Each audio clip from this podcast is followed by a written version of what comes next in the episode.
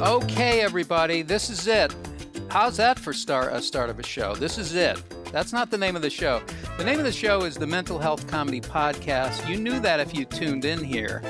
But I'm Ed Crasnick, uh, your co host, along with me, uh, someone who's actually licensed to talk about mental health, so that helps. And that's Jennifer Kolari. She'll be joining me shortly. And our guest today is an old friend who is an award winning everything. I think she's won an award while we've been uh, on so far. She's an Emmy winning writer. She is an Emmy nominated host for a show called While You Were Out. And she's written a book called Exploiting My Baby. And that's Teresa Strasser. Teresa Strasser joining us shortly. I still sound like I'm on AM radio in Bakersfield. I don't know why I have that tone. But this is a show where we not only talk about mental health with people from the world of entertainment, comics, writers, uh, everybody, musicians, but we also practice mental health skills because mental health is a practice. It's not rocket science, it's everyday life. There are things that you can do so easy, so simple, but we're just not used to practicing. We think it's automatic. We think it's we think we just have mental health and the idea is that we don't. We know that now because if you've looked at the news lately, you know that people don't automatically have mental health. In fact, very few people have it. First of all, I want to talk about virtual therapy because we're living in a time where people are, are seeing their therapists. If you are, you're seeing them virtually and, and what that's all about and you know what kind of an impact that has, you know, not being in person. Maybe it's a better thing. I don't know. The other thing is, why do people never feel like they have time for mental, like they don't have time to meditate, they don't have time to practice anything? It seems like a luxury. It still seems like a luxury. Why is that? Even now that we're at home, we'll talk about some of the big, biggest mental health obstacles uh, that are happening today in today's world, and we'll we'll talk about the brain. We'll talk about different skills that you can use. Here's a quick little guide to virtual therapy: how to pick the right therapist for you virtually. If you hear a flushing sound, that's not good for virtual therapy. That's not the kind of therapist that you should use. If they have the Real Housewives of Atlanta on in the background, not a good thing for therapists. If they have a parrot who keeps saying the words, I'm not the problem, you're the fucking problem, Steve, that's not a good idea to be in therapy with that person. If their virtual background is a mugshot from when they did time in Yuma, not a good sign. And if they say, How does that make you feel off camera when you mention a Netflix show that you enjoy? Not a good person to be in therapy with. Now, very quickly, this is new for the holidays. This is brand new now.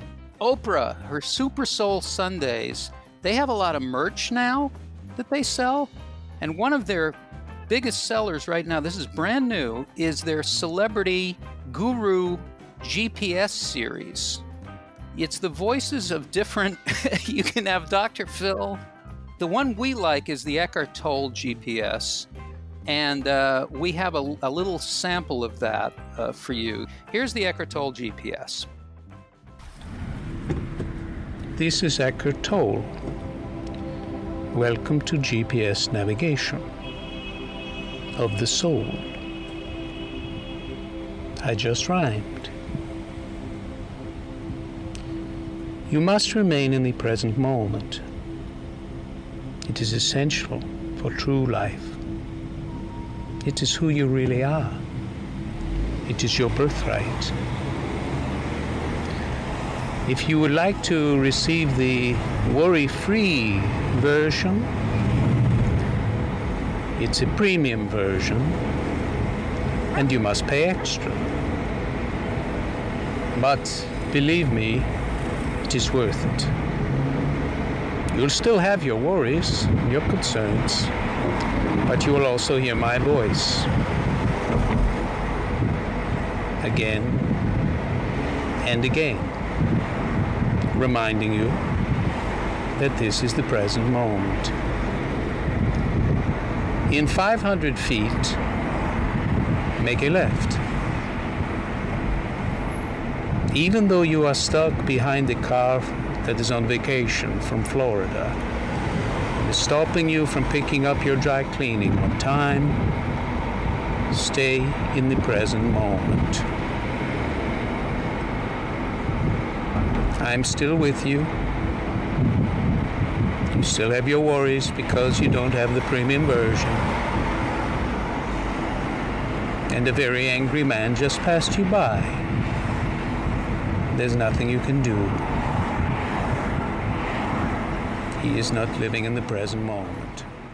Now, to get certain answers, like where you're going in life, it's a premium version and there'll be an additional cost. Okay, let's bring Jennifer in. And uh, Jennifer, virtual therapy, is it something that you do? And what have you noticed? Like, how does it change the whole dynamic of therapy? It's interesting because I've been doing virtual therapy for years before the pandemic. Like, I was already fully online before okay. it even became something I had to do because I have clients from all over the world. And because I think it has to do with being genuine and it has to do with connection, and true empathy and true caring that transcends so i actually feel just as close to the clients that i'm working with that i've never actually physically met in person than the ones that i used to see in my office so um, it's it's different but i think it's every bit as effective is that something that you learned uh, how to do is it was there a learning curve because i think a lot of therapists who haven't maybe done that are are finding out what you know what it's about and and and and how to because and I'll talk about that with our guests with Teresa Strasser. When the camera goes on, people stop being themselves. That's the natural instinct is to be more than you are. You know, it's it's really interesting because it seemed like a very natural transition for me. I, I didn't really find it. The, what I did find is that it's exhausting. I mean, it, and kids are finding that when they're in school all day. You're, you know, people are working online. There's, there's a t- your eyes get tired, they get dry, more headaches. You, you definitely have to get used to that. But I feel like because the relationship is so genuine, it's, it doesn't really matter if it's on the phone, in person, or on, uh, on camera with with Zoom. It seemed to be something that just kind of naturally worked well for me. So what do you think the impact of this is emotionally in terms of how that everybody's communicating virtually now? That most people aren't seeing each other, but they're seeing each other only through a screen.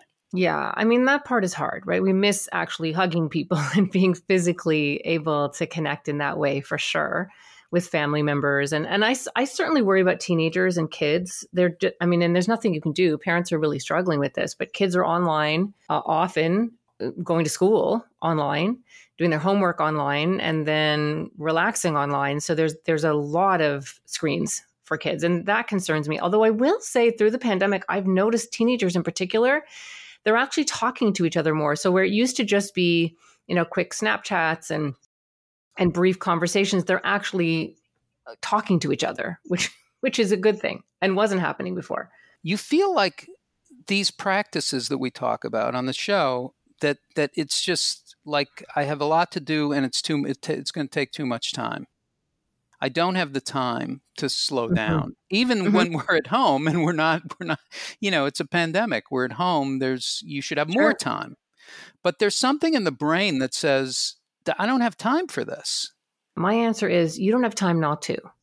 Right? If you have time to worry and stress and ruminate and focus on what's not working in your life, then you have time to do the things that are going to help that. And that's the truth. How do you teach people different practices? Like, what could they do to to talk to that voice that says, "I don't have time for this now. I have to do X." Right. Well, a part of it is just to be aware, right? And we we talk about that often that just having that just being able to observe yourself and ask yourself, what is this about? Am I running from something? Am I really this busy? how are my priorities? You know, what am I spending my time on? Just even ask yourself those questions can pull you into a different place where you're starting to think about yourself and care for yourself. And then the other piece is just really thinking about what it what is it that we're actually focusing our attention on and it's usually what we don't want, what we don't like, uh, what we have to do. We're sort of in a race with with time around all the things that we have to do. I've got to do this and then I've got to do that. And then I don't I never have time for this and I never have time. That dialogue in our head sets the tone for our body. It's psychoneurobiology. It actually sets the tone. The, the, the chemicals that, that release in our body respond to what we're thinking about. And so if we're constantly negative and we're constantly complaining and we're constantly focusing on what isn't working, um, our body's going to tune into that and sync with that. It's going to resonate with that. Sure, sure. And you've said this before, but you you your brain tags certain things. So if mm-hmm. you give it a message, now it's filing, it's tagging. And if it's something that that actually is life enhancing and actually is is is a positive thing, then it tags that. Then you're orienting yourself in a in a different way. Exactly. You're just sort of pulling from reality what you're going to pay attention to. So if your tagline when you wake up in the morning is I've never have time for anything, then you've now tagged that as a significant thing, and your brain is going to search the entire day and find all of the things and all of the times where you haven't had time to do something. And it's going to further prove, oh, see, I knew it. See, I knew I was going to have a day like this, you know, and that's kind of how it works. Yeah, a lot of this culture, a lot of the consumer, you know, culture in America is about lack. It's all geared mm-hmm. towards lack. It's what I don't mm-hmm. have, but I have yeah. to get. I don't have enough money to get this thing. I don't have enough. I don't have enough. I don't have enough. The word, the media, you know, we we're told that we don't have enough. And the thing is, what we're learning is, especially the pandemic has pointed us toward this. If you have a roof over your head and you have food and you have relative good health, you're not sick, you have enough there's a lot to talk about there in terms of being being grateful. What what is a way that you teach teach kids to be grateful in your practice, or teach them how to practice being grateful? The brain is tricky. So if you're if you're in a miserable mood, or you're really stressed out, or you're really sad, and then somebody says, "Well, you know, why don't you just think about all the good things you have?"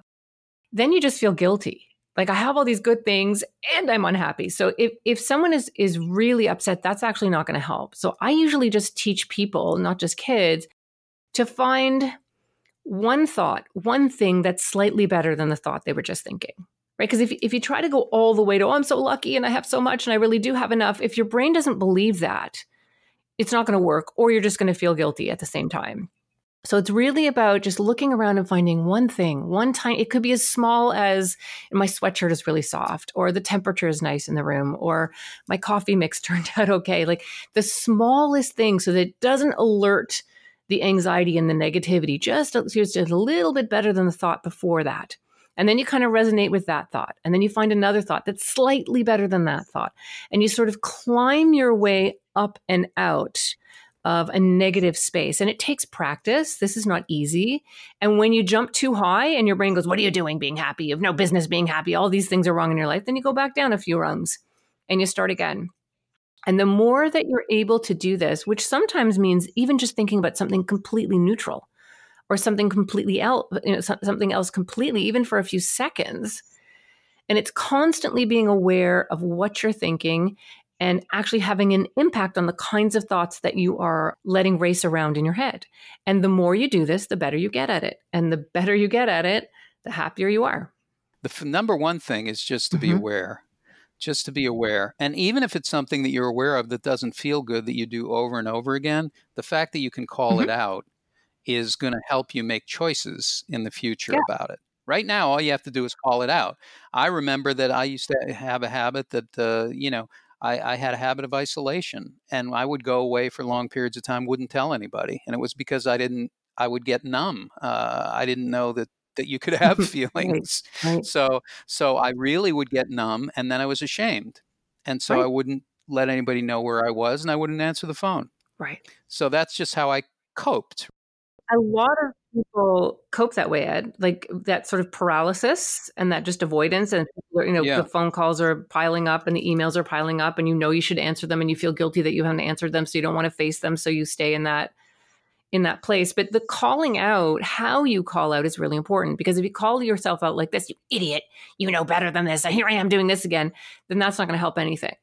If you gently, with love and some compassion for yourself, go, okay, well, you know what? That's interesting. Here i here i'm here i'm doing this again. You know i must be in such a space. This is one of the ways i cope when i'm in pain right? To be kind to yourself when you call it out is also really really important. For me the what broke it is i actually told somebody what i was mm-hmm. doing. I told a friend that i was hiding yeah. and that changed everything. Yeah. that that started to change the dynamic and that was the road back and that leads to the the beautiful neurotic that i am today. I'm just a regular neurotic. Before i used to be a champion I want to bring in our guest, uh, waiting patiently, you know, an old friend. Uh, I always admired her. Very talented, like multi talented in a, in a great way. She wrote a book called Exploiting My Baby Because It's Exploiting Me. And of course, it becomes, because she's such a great writer, it becomes a, an, a, an LA Times bestseller, becomes a book that was optioned by Sony and developed into a pilot but for ABC. Then she's a journalist. So she writes uh, columns for all kinds of places, including the LA Times. And I remember reading one years ago, and it always stuck with me. She's a very talented writer, and she also is uh, the co-host. Have known her audiences know her as the co-host on the Adam Carolla show, and then she goes on to to host shows on television, uh, shows like While You Were Out, many other shows, and be uh, an on-camera personality. So um, I don't feel as that great about myself when I talk about her accomplishments, but that's okay. That's for me and my maker.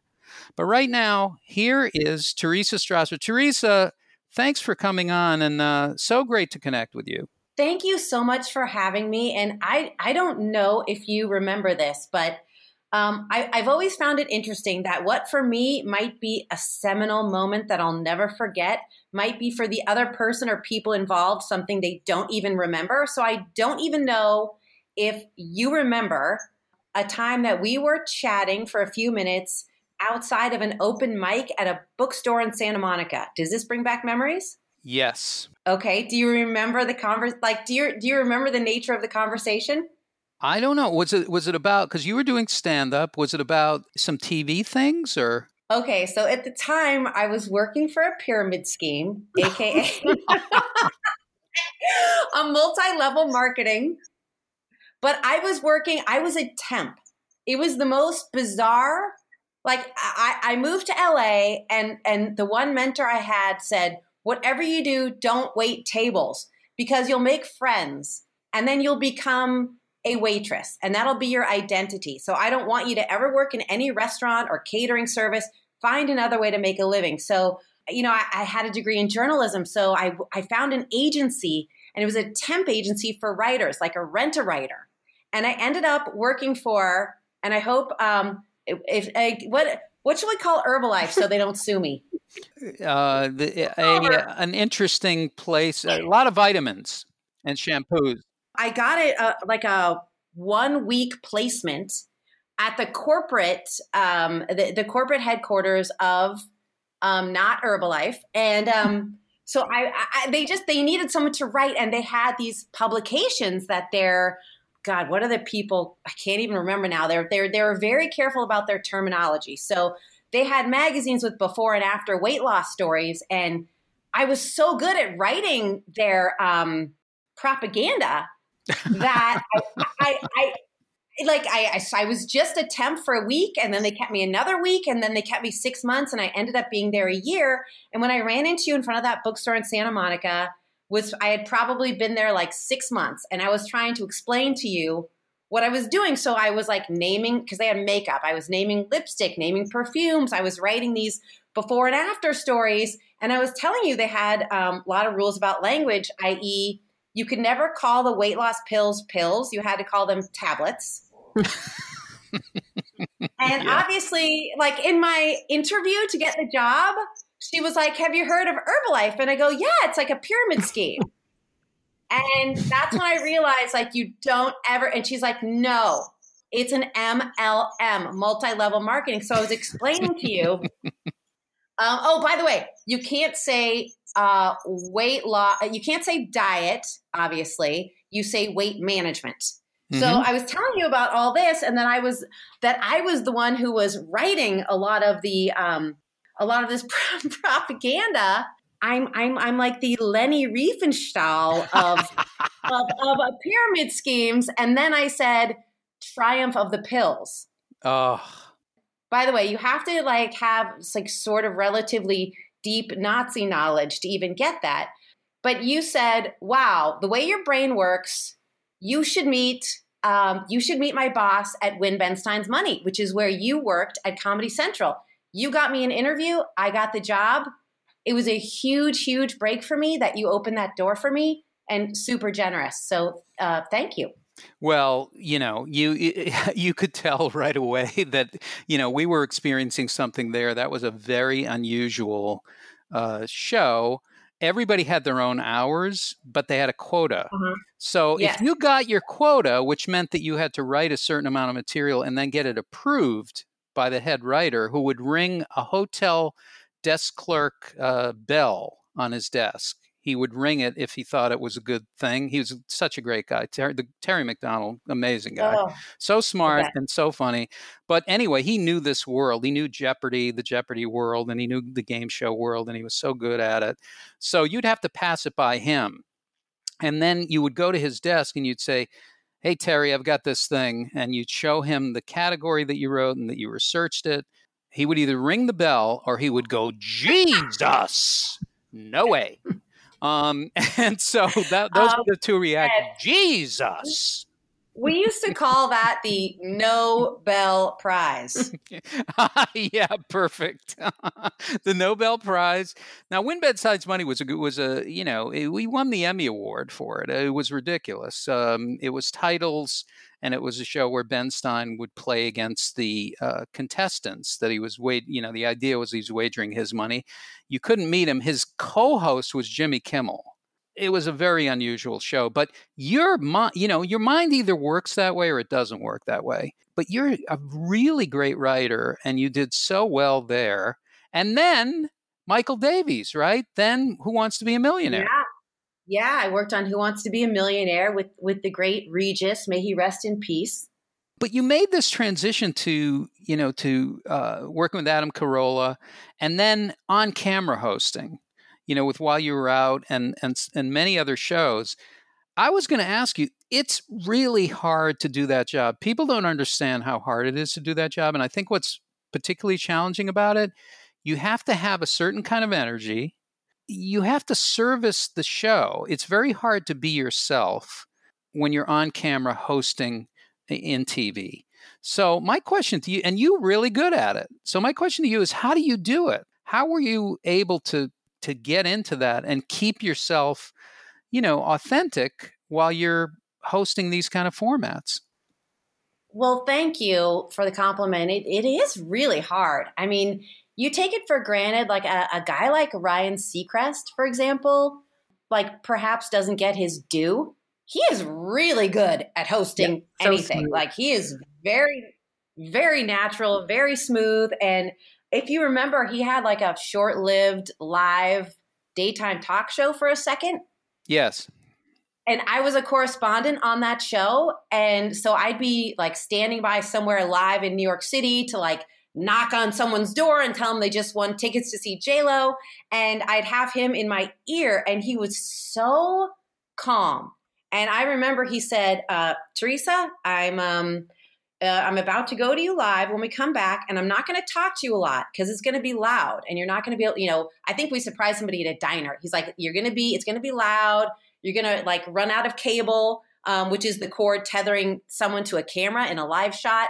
Um, so I'm not going to talk to you a lot. So you just keep talking, and I'll wrap you. Like just fully technically understanding the challenge that I was about to have, and he was right. I couldn't hear him. It was loud.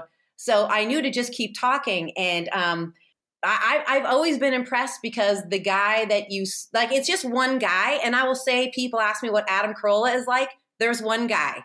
That's Adam. Like when when he is walking to the bathroom during a commercial break, talking to you, it's the same as when he's on the air. Um, Dr. Drew is like that too. So I feel like the people that I've worked with that I I think are um, like they're sort of like the easiest to watch or to listen to. It's because there's there's like an integrated per like there's not like this is me hosting. Sometimes i feel like i'm actually pretty bad and and it's very situational for me depending on the show and the environment. Like while you were out was um, produced by the bbc and they really wanted it to be verite and they would shoot 12 hours a day. So you kind of like can't be a phony. It's just it's it's it's it's it's, it's a marathon. You can only be phony in a sprint but um so like eventually everyone just broke down and was just this is how i am. But i've also done shows where i'm reading off a prompter or like maybe i'm not comfortable. And um, you know it's interesting because i my dad lives here in phoenix where i live and um, i see him a lot. And um, you know, he's lived a lot longer.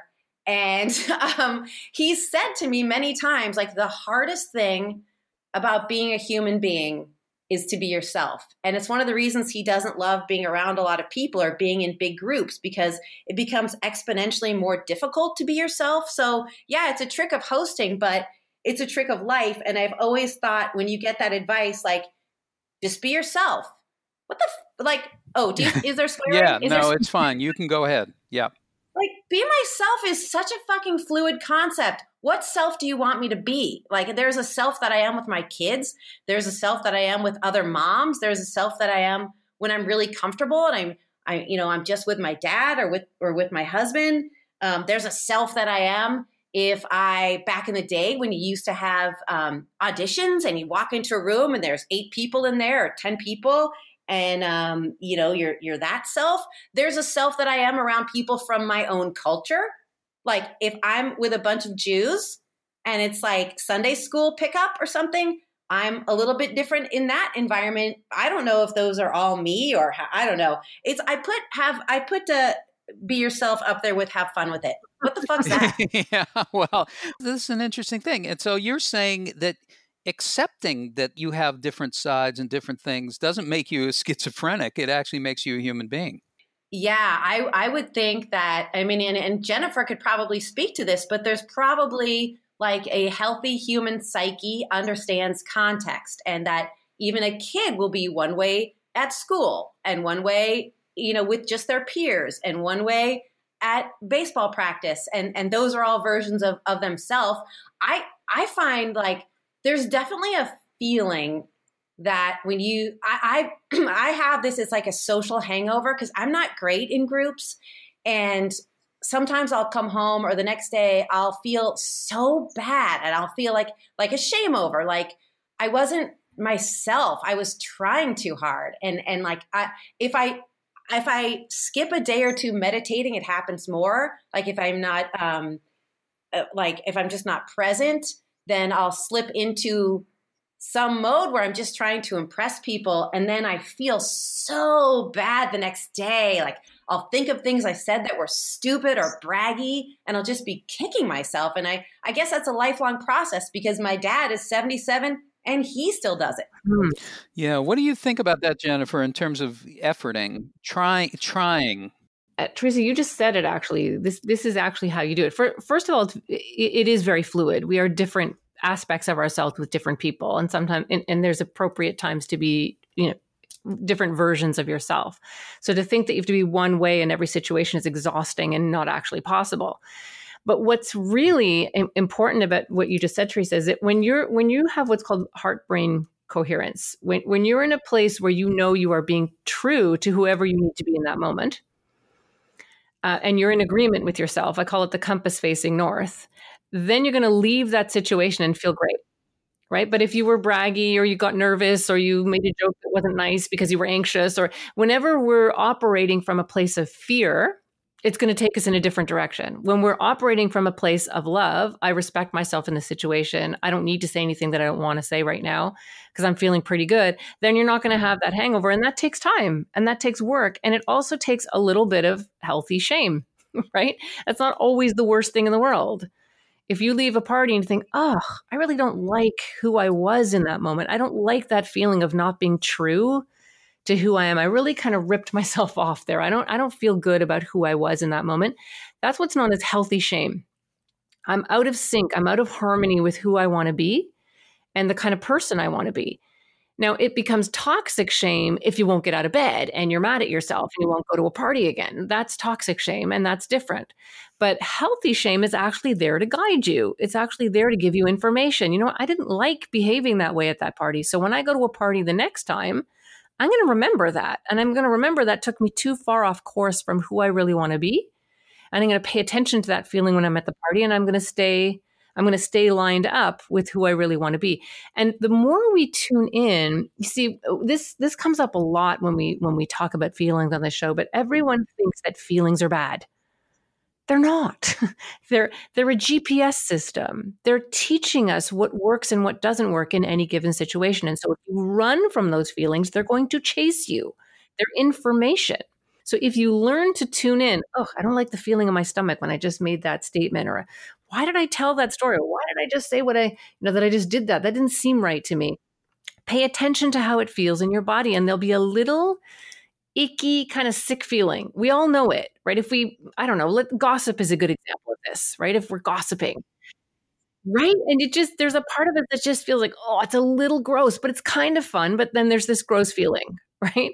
So if you start to pay attention to that gross feeling as the way that your body is talking to you, change how you talk and that gross feeling goes away. Now you're using that uh, like an, you're literally using your brain and your um, feelings like an instrument right? And there'll be mm-hmm. situations where you know it's not so negative to make a joke and the, the context is okay and it's fine. But if you if you have that icky feeling listen to it. It's telling you something and it's pulling you out of harmony with who you are. And then you're going to have that social hangover. Well there's something that we can that, that also that you can use that that we don't think that you know i never think that i can use this. I'm starting to do it a little bit more but i'm already 100 years old. Stopping. Mm-hmm. pausing. Stop it. Just take a break. Take a break. Yep. i'm in the middle of a conversation. You know what? I'm just need a i need a minute. I'm going to take a break. That's okay. It's okay to take a second. And you've got to use the feelings in your body to tell you when you need that second I love people who can do that. Um, you just reminded me two things. I've had a long time therapist. She's in San Francisco where I grew up. That's mm. how long I've known her.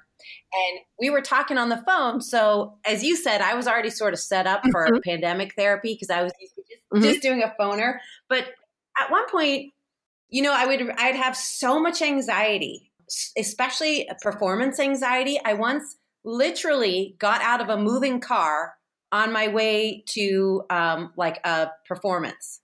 I I was so nervous that I my body was like, you know what? I'm gonna risk it, and I just opened the door and started to just get out.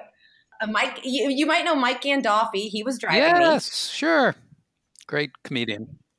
Great, and I had given him a. He knew all all about it, and I had given him this book.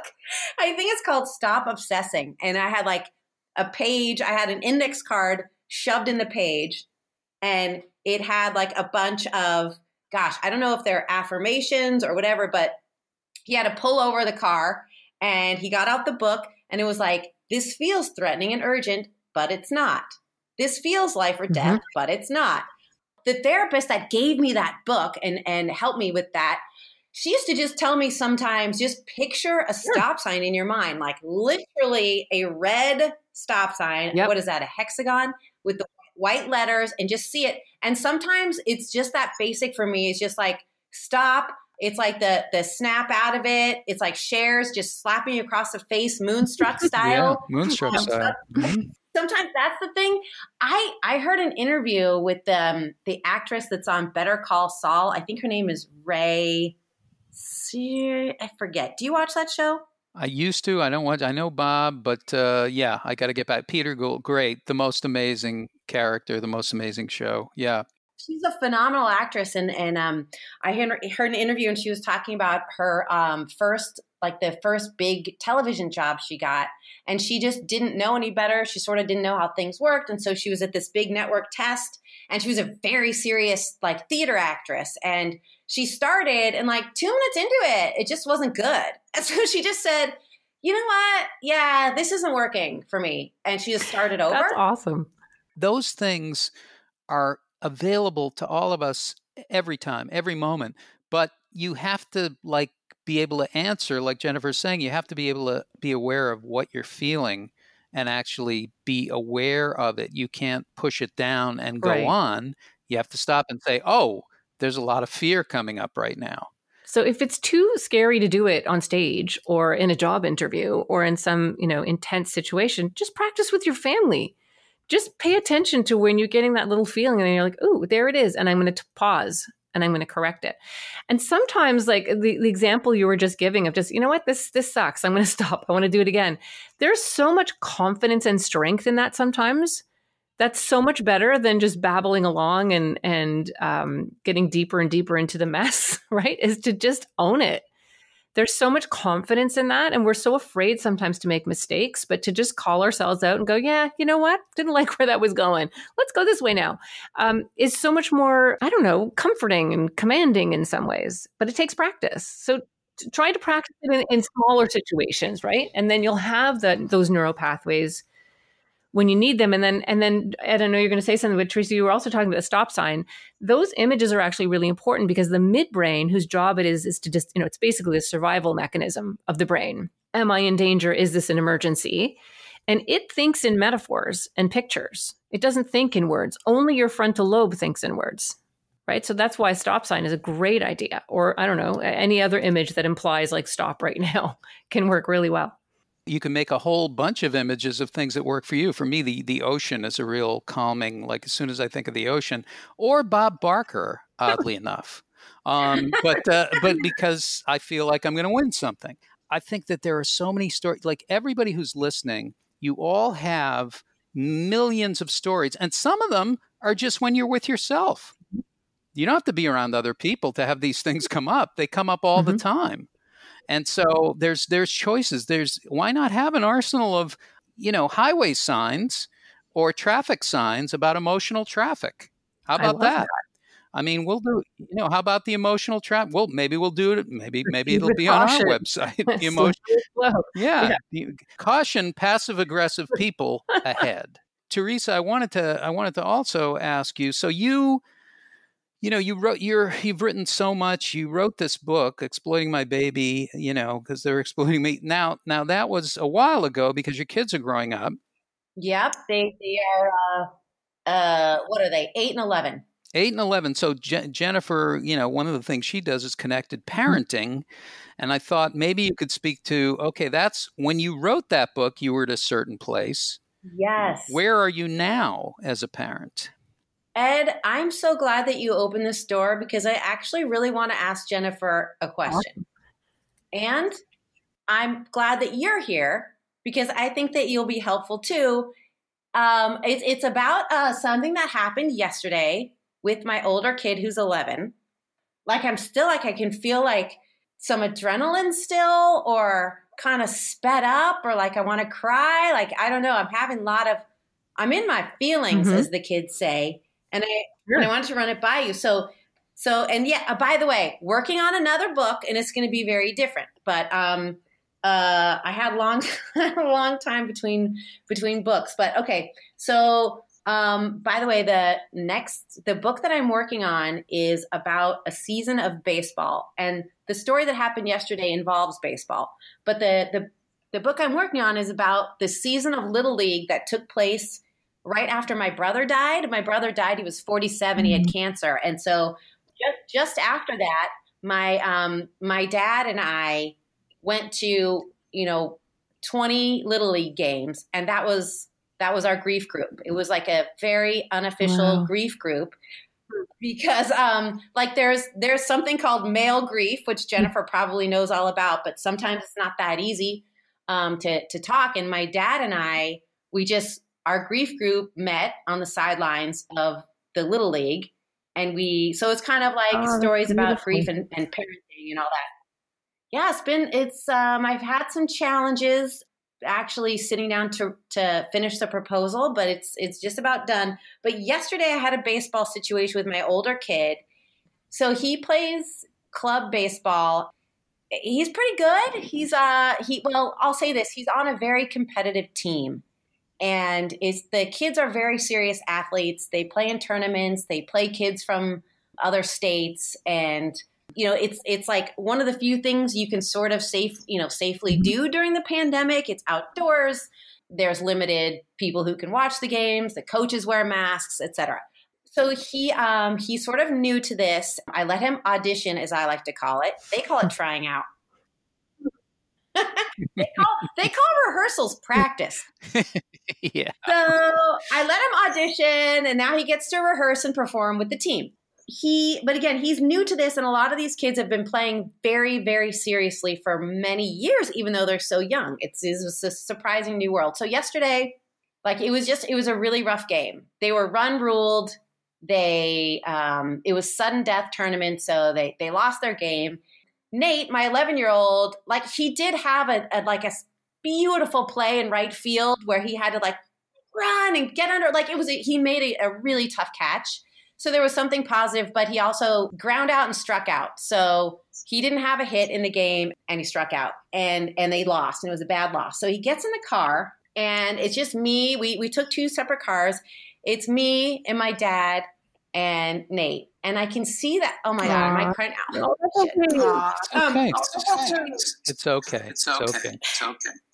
So I can yeah. see that his yeah. his eyes are of filled course. with tears it's um i'm like really i have two boys and i'm like really trying to thread that needle where i want it to be okay for them to have feelings and i never want them to be ashamed about being sad or crying but sort of what we were talking about before especially as boys get you know 11 and 12 and they're playing sports like there's really a time and place and i can see that there's a value in like learning how like when it's not okay to cry. And like um for example you know nate's a pitcher and like watching your kid pitch is very difficult for me because there's mm-hmm. nothing you can do. They're up there alone and they're either like throwing strikes or they're not I, it's, it's, hard to explain but they call it pms pitcher's mom syndrome anyway um he got in the car and i was like okay i felt like all right, this is this is your moment. Like this is a big parenting moment. You cannot fuck this up. Like you can't say the wrong thing, the right thing. Oh, my point was I we've he's had they've had coaches that tell them like you know, you've got to keep your no matter what you're feeling when you're pitching, you don't hang your head and you don't show your body like don't let your body language show that you're that you've lost your stuff or that you're losing. And like I totally get that because I see kids out there when they strike out and they smash the ground with their bat like it's it's not a good look and I guess what I'm trying to figure out is like I understand that you have to learn how to like wrangle and wrestle with your feelings when you're an athlete and you're in the middle of the game. And also like because they're boys, I don't like I could see he did not want to cry after the game or in the dugout and then when he got in the mm-hmm. car and I said like how are you and he said he said, I, I wish Aww. I played better. Aww. And I'm like, I know, but your catch was really beautiful. And I heard the coaches say that that was a major league play. And, you know, I see that you're getting better every game, and that's all that matters. But I didn't like, and then I said, do you want my AirPods? Sometimes I like listening to music when I'm upset. Like I thought maybe he could just be in his own world. Uh, but then I could tell that he didn't want to cry and he didn't want to talk to me about it and because they know that i'm like i'm from san francisco and like had hippie parents and i know that like they're sick of me being like let it out if you cry you let the sad feelings out like i can tell he didn't want that okay so here's the thing like if we try to parent in this way and we try to make every parenting moment perfect you're going to mess your kids up anyway. Okay. like you, you have to be real, and life is full of all of these different moments. So, as long as it's coming from this deep place of love, which I can hear that it is, that's why you want to cry when you tell the story. And when you're a parent and you watch your kid go through something like that, it's so painful for us. We we want to just take it away from them and feel it ourselves so they don't have to feel it. So you can't get it wrong. As long as it's coming from a place of love, you can't get it wrong. But but here's a couple of things that we often do as parents. Kids don't necessarily need to let it out. Exactly what you're saying. Like if he wanted to just keep it together and lose it in the privacy of his own room and not have to deal with anyone in that moment, then that's okay. And I'll, I'll help you get to a place where you can find that out it is important to feel the feelings and let them out but sometimes kids need a moment or we all need a moment to just collect ourselves and then and then let it out. So it's not like a huge floodgate. Plus he might not have wanted to cry that much in front of his grandfather or whatever. But here's the thing that a lot of us do as parents. We we want to make it better right away. And sometimes you just can't make it better. It just sucks. It just does. And that's a miserable feeling. And even though he had a really great play, it was really disappointing for him. And he was kind of feeling overwhelmed with that. Where we jump in is we, we start cheerleading. But honey, you did a really good uh, job on this. And this went okay. And that went okay. And you want this and you want that. That's where we all go, by the way. And that sometimes can have the impact that either the kid feels like, oh, I'm so upset that my parent can't actually deal with it. So I, I don't want to worry about her and me at the same time. Or it can feel invalidating. I don't care how well I did on that one play. I'm really upset. The tough part is being able to sit in your child in, in your child's sadness and just be sad with them. Right? And not rescue. And so that's where I teach a technique called the calm technique, where you learn to just use language to meet the person, not just your child, whoever you're talking to, right where they are, and use that language to really validate and attune to how they're feeling and just be in that moment. Like, you know what? I, I think you did a great play, but God, that must have sucked. I can see how disappointed you are. Like, don't be afraid to just be where he is in that moment. And that's okay. But the truth is, you can always repair. So, first of all, it doesn't I sound like you did a lovely job, first of all. But you can always go back an hour later a day later and say, hey, you know what? I didn't really love the way I handled that. I went right to, you know, why don't you cheer yourself up or why don't you wear these AirPods or whatever it is?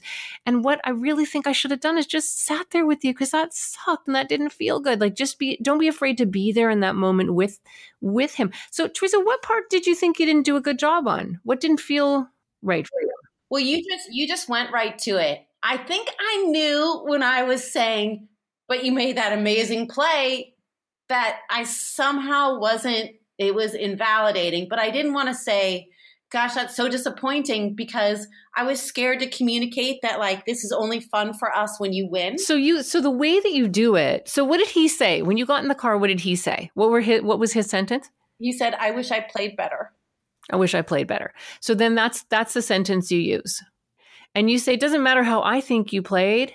I think you made a really good play, but the point is you felt like you didn't play the way you wanted to play. And that's the part that sucks for you. And that's hard, baby. Like something like that. So it's, you don't think he played badly, but he does. And so that's where you need to start. And listen, you, you, if we can't get it in the moment, you can go back later. You could say, you know what, that day in the car when you got in the car and you were really disappointed about how you played, and I just went on and on about how well you played.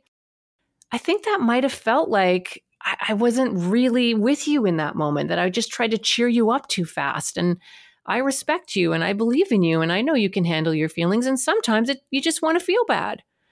And I didn't mean to yank you out of it so fast. That's the beautiful part about um, using this technique, the calm technique later, is you can come up with the sentence after you've sat and thought about it and you've got yourself under control right? You get your own feelings out of control, under control, and then you go back and, and you do it. And it, here's the thing as long as it's coming from a place of love, it's okay.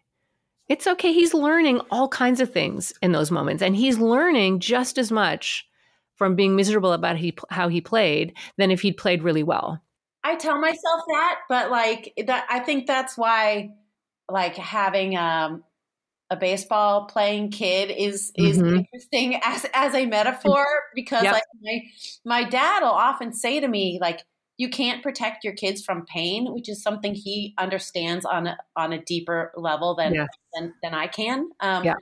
but like on this little tiny baby level of like oh your kid struck out but there's still this there's still this it's it's a microcosm of this feeling right. like you you will I won't be able to um, protect you. Yeah.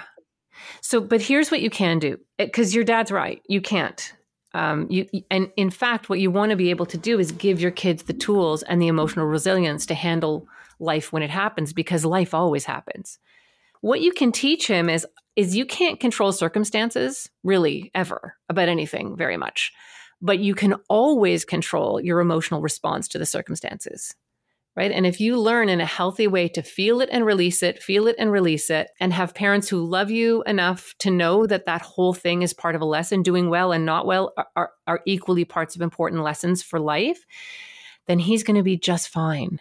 Right. So we're so afraid, I think, as parents, and it's it's a new shift in the last 25 years, probably. Like our parents, I don't know whether they didn't feel it as much, but it was a completely different time it was like, ah, suck it up. You'll be fine. Right. It was yeah. very different.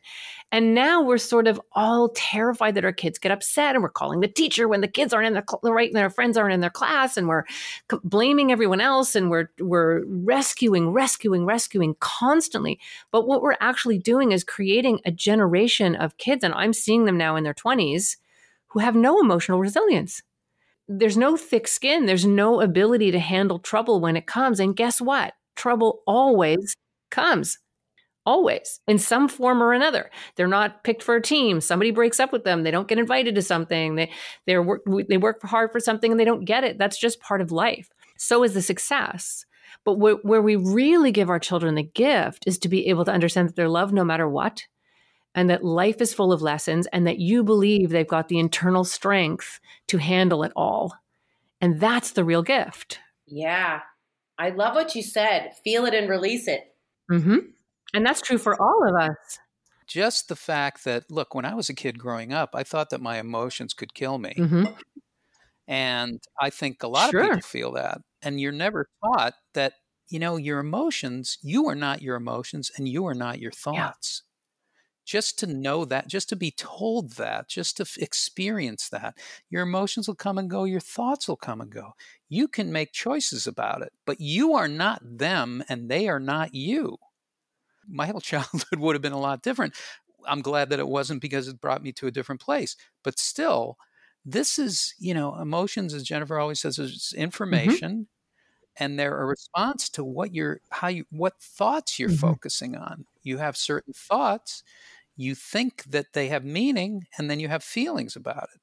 So that's what this show is, you know, that's what we're trying to be about is is that it's how you relate to your thoughts and feelings. That's what mental Mhm. health is. How you relate to your thoughts Yeah. and feelings. Well, and the other piece when I'm working with kids and with parents, it's the it's the feel and release for sure, but it's also valuing contrast. We're so terrified of of things not going right, but you have to have a whole bunch of things not go right in order for things to go right. That's just how life works, right? By the way, that's another baseball thing is like every strikeout is getting you closer to a hit. Now you've seen more pitches. Exactly. Now that doesn't mean it doesn't suck when it happens. It does, and it's okay. It's okay to lean into that. You know, let yourself feel it. Just don't stay there. Then value that contrast and know that those con the contrast and the contours in life are actually incredibly important in order to feel happiness and in order to have success. And when we come from that place as parents, our children will feel that confidence from us right? If we start crying and, and being devastated that they you know didn't make a team and why you know what's the matter with you? And are you okay? And we have all that friend which by the way teresa you did not have but a lot of us can do that with our kids then that piece of parenting that parenting moment is coming from a place of fear and it will never be helpful right when it comes from a place of love buddy that you did your best and that sucked and it's okay to just feel crappy about it do you want a hug? You know what it does? It feels shitty. I get it. But you know what? After they after they let themselves feel that, then you can do the other part, which is but you know what? You did have an amazing play. Let's talk about that for a minute. And also giving them the messages of confidence that I see you. I know you'll get through this. Because the truth is, no matter how awful that was and no matter how teary he was in the car, honestly, a year from now, he's not going to remember that. Maybe six months from now, he's not going to. He might not even remember it two weeks from now. It won't have the same impact, right? He will have moved through it. And and and per your comment about the value of contours and having hills and valleys, when I look back on times when he was younger and had, you know, just games that didn't go his way, strikeouts, times he like, you know, really struggled pitching, I can directly see that truly was a learning experience. Like, Mhm. oh, that or you know he, play, he plays basketball like oh remember that time you were on that team and every, and you were the youngest one and Yeah. and and everybody was so much better than you and you you had a chance to win the game with a free throw and you missed it like i can directly see oh my gosh you got so much tougher and better after that And that's life. That's a metaphor for life. It really is. And so when we try to protect our kids from that, we're actually, and not that you tried to protect him from it, but when we parent in this way that we're trying to protect our children from their feelings or from any kind of natural, healthy adversity, we're actually damaging our kids because it's those negative experiences that actually build the neural pathways in the brain to handle trouble. The hardware has to be there.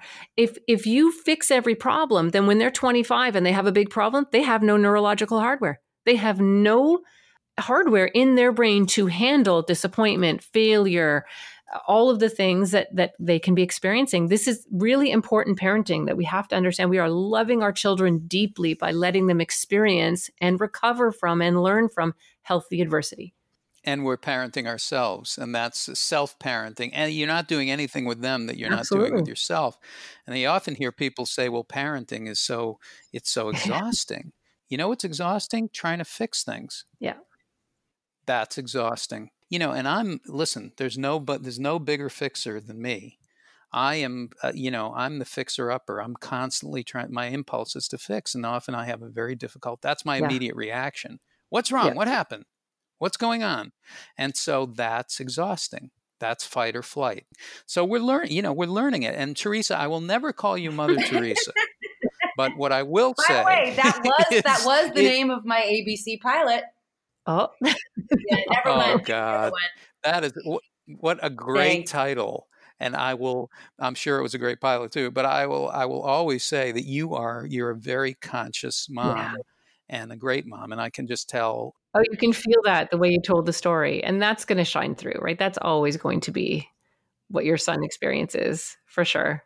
Yeah, important takeaway is that the year that Mother Teresa, my pilot, did not go, the ABC pilot that did go took place in a veterinarian's office and it featured talking animals. listen, you just can't do it because it's out of your control, right? These are you want to talk about things that are out of your control. Oh. Pilot season. Those are things that are out of your control. Uh, by the way, I don't know if you know because there aren't enough podcasts in the world.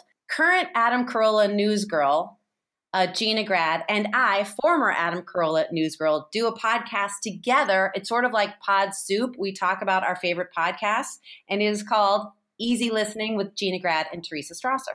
Love it. Well, I think that's fantastic because I'm going to listen to that immediately because I know Gina Grad and I was doing Mark in the Morning, Yeah. uh, Mark Thompson's show. And so I remember her, you know, I know she's done stuff for years. That is a great show. That is something that everybody should listen to. And you can hear it everywhere, Everywhere. right? It's on iTunes. Just search up Easy Listening with Gina Grad and Teresa Strasser. It should be there. That's a show I really want to listen to. You both of you guys are so talented, my God.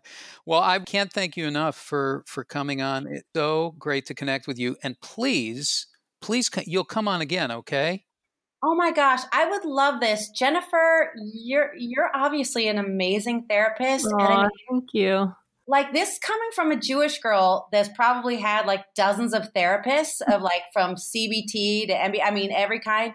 Like you're you're obviously amazing. And. Ed, Ed Crasnick, a mensch, uh, a mensch from day one. From, you opened a door for me. You didn't have to do that, and you did, and uh, I've been working ever since. So thank well, you. what a pleasure. I'm so I'm so happy to talk to you. And really, but listen, in baseball, you're hitting 300, you're a Hall of Famer. That is such a sports metaphor. I love the new book that you're going to have. That's that's a baseball is such a wonderful metaphor for living, and for uh, and for dealing with stuff. And I just want to tell everybody that uh, the Mental Health Comedy Podcast. You know, you can hear us everywhere, and we're now on Amazon Music, so you can hear us there too. And uh, find us on the social pages. Find Teresa Strasser at teresastrasser.com. Listen, and that's Teresa T E R E S A, similar to Mother Teresa, but not exactly the same. Maybe not exactly the same smelling, spelling or smelling. Um, and then look for Easy Listening with Teresa Strasser and Gina Grad, two very talented people.